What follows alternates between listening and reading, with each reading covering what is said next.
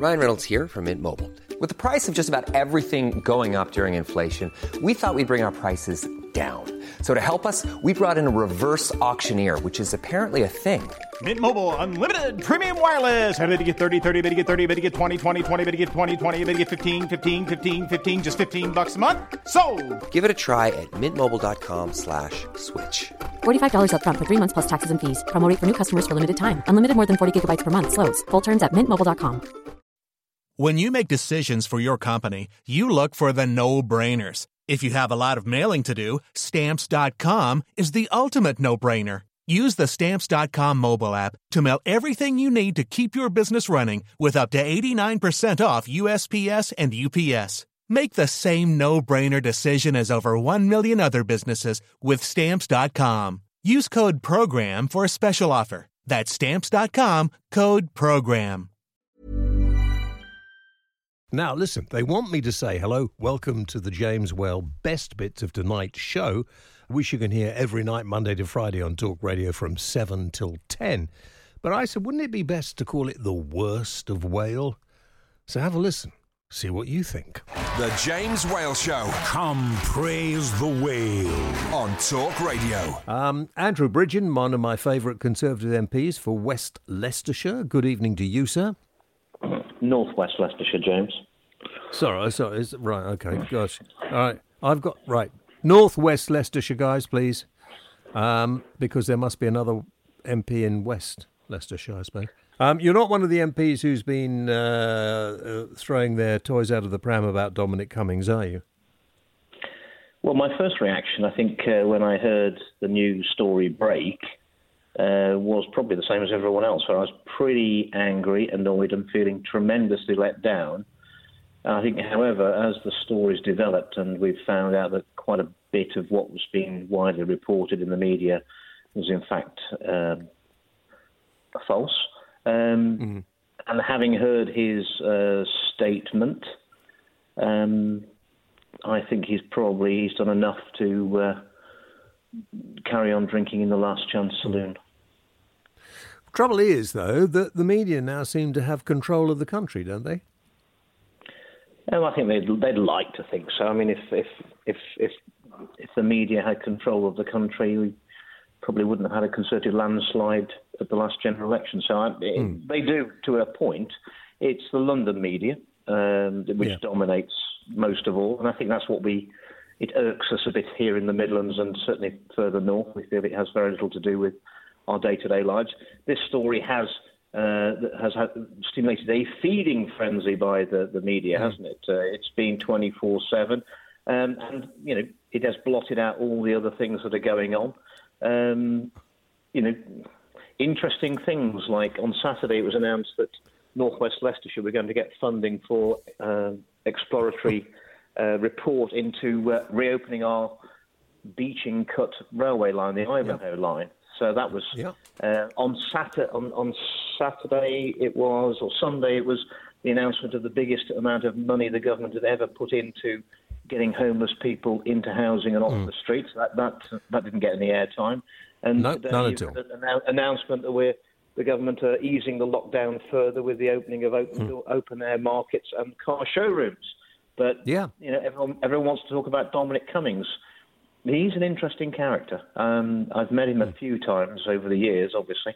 Um, I couldn't say that he's a friend of mine. He's uh, he, he's very difficult to deal with, but I do think we saw a, a more human side of him uh, uh, today, and um, I think you might find him slightly changed by the experience. I mean, he's someone who's used to working under pressure, but the pressure he must have been under, um, and having had a very bad bout of the coronavirus, which I've suffered myself, which is uh, it, it is unpleasant. Can I tell you two things you probably don't know about Dominic Cummings?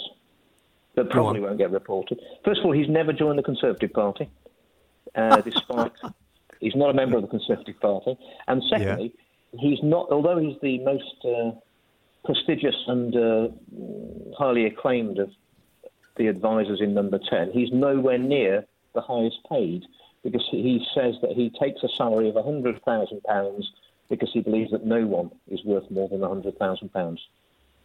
I like that. What a man of principle. Yeah, Yeah. and I think that's a, an extremely good point. And there'll be a lot of people. Well, I wish I earned that much Because, money. yeah, not that 100k is, um, you know, pittance. No, but there are an enormous amount of people in middle management and other other places of uh, uh, companies who earn that and a bit more. And then there are uh, other, they're not a huge amount, obviously. And then there are others who who earn you know a few million a year here, there, and everywhere. And, and But, let's, uh, let's look at look at um, look at the situation. So he's the advi- the chief advisor to the prime minister. The prime minister was ill, seriously ill, critically ill with, with COVID nineteen. Yeah. He had a very bad bout of it himself. He's got a five-hour drive back to work. He's been cleared by the medics, and he decides Hmm. to make sure that he's up to a five-hour journey. Now, he's a critical worker. He's key to the government's strategy moving forward of dealing with the, the pandemic. If we'd said he was a doctor and he'd, he'd contracted COVID 19, he'd, he'd recovered, been given the all clear to go back to the hospital, and the hospital was five hours' drive away, and he wanted to make sure that he was up to that journey, we wouldn't have been having that conversation about him. The media would not No, have had that no. frenzy about him at all. No, and the amount of people who probably did interpret the rules in the way he has, who aren't known and are not uh, uh, and are not public figures, uh, nobody knows about them either. Um, No- always good and to no- talk. and No time, at no time did, did um, Dominic Cummings put anyone else at risk, and he, No. at the same time he protected his family. Uh, Andrew Bridgen, Conservative MP for Northwest Leicestershire. The James Whale Show Come praise the whale. on Talk Radio. Uh, now, one thing that um, Boris did say, and nobody really took any interest, but uh, uh, schools will be going back on uh, Monday, I believe. Is it the 1st of June or is it the 15th? Can't remember. Uh, the government intend to reopen schools for early year pupils, uh, reception year one and year six. Then, two weeks later, uh, years 10 and 12 going back to school, which is a brilliant idea. Why would anybody disagree with this? Geoff Barton, why? Well, I think it's probably a number of things, um, James. I mean, in general, I, I represent uh, 19,500 school and college leaders. We support the principles behind this because, of course, you want children to be in formal education. But that's not to say that people won't have concerns about it. And I think to raise questions about the safety both of staff, of children, but also of parents dropping off is a reasonable thing to do. And I've generally been reassured by the science of that. But some people probably need more reassurance that it is safe to drop their child off at school. So then you're fine with, uh, I mean, some parents, uh, not, some parents, nothing will placate them, will it? Uh, because you know that that's the way they are feeling. Um, but uh, you're quite happy then with the schools opening as they have been intended to and are supposed to. Well, I think there's a number of surprises in what the government have said, which are just worth kind of exploring if that's right, because we're living in a world of social distancing where we're, we're keeping our two metres apart.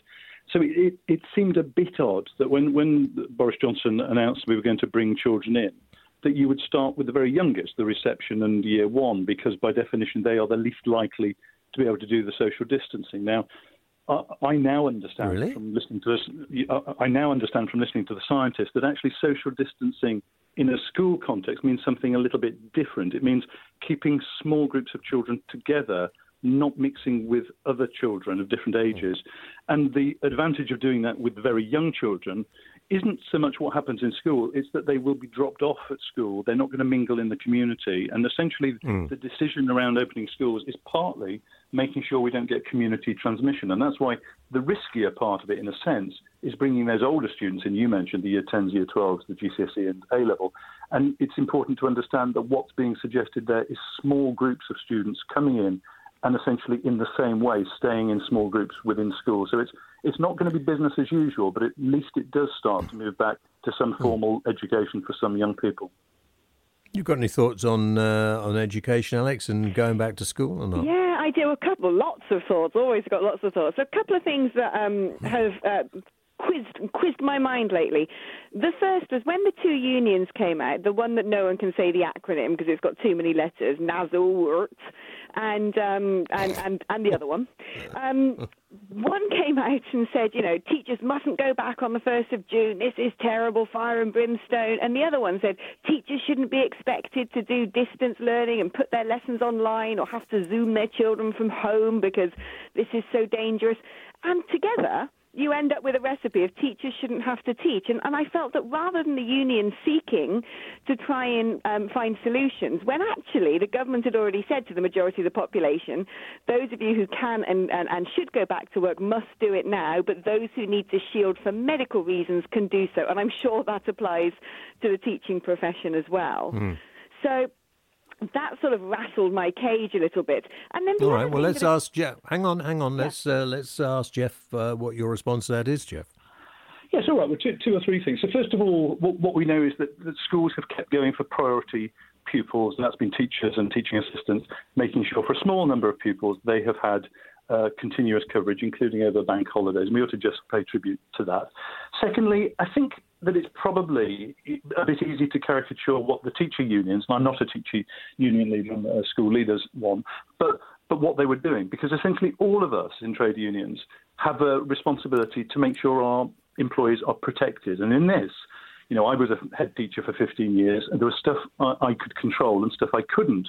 And here, there are some bits of science that it seems to me only reasonable that there should be reassurance about before we say that, that we can have more children and more more more, um, uh, more more children and more teachers coming back in. And that's that's what the trade unions were doing. Your point about Zoom learning and that kind of thing.